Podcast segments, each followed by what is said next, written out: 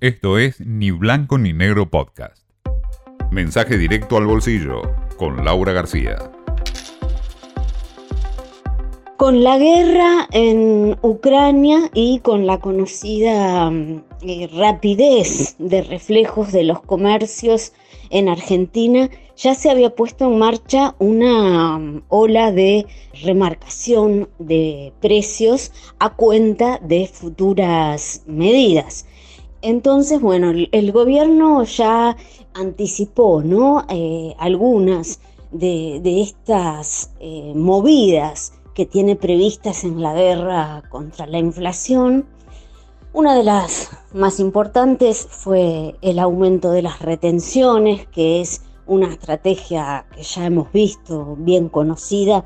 En, en este caso fue para la harina de soja y para el aceite.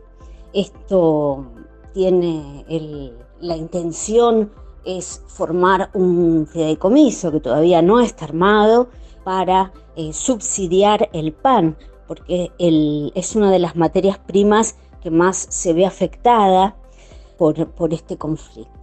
Y bueno, y también en el frente local con los empresarios, retrotraer los precios a febrero. Acá también se busca identificar ¿no? avivadas de aquellos productos que vieron saltos en, el precio cuando en realidad están, utilizan, están basados en materias primas que nada tienen que ver con el conflicto bélico, lo que el gobierno llama aumentos injustificados.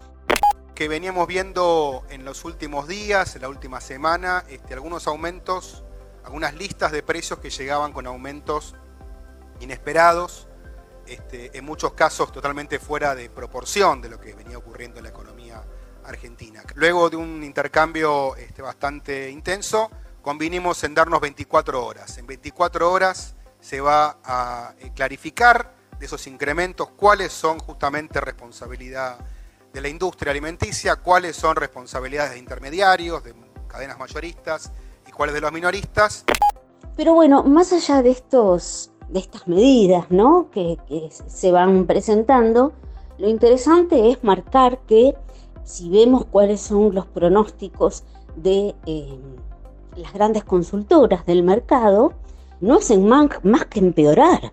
Y de hecho, si vemos qué esperan para fines de este año, ya coincidimos, eh, ya la invocamos con el año pasado. Estamos en un piso de 60% para la inflación 2022, eh, casi igual, idéntico que 2021, que fue 50,9. Eh, y ahora hablamos de 60. Y volvemos a un escenario además de esta inflación. Sabemos que todo vuelve en la Argentina, porque ya se habla de que no va a haber crecimiento, que va a haber un crecimiento nulo, eh, un parate de la actividad que es precisamente lo que los economistas conocen como esta inflación. Ahora, en, lo que prometimos al FMI, eh, la banda de inflación que está contemplada ¿no? en el compromiso va de 38 a 48. Lo que sería interesante preguntarle a alguien es cómo vamos a cumplirla.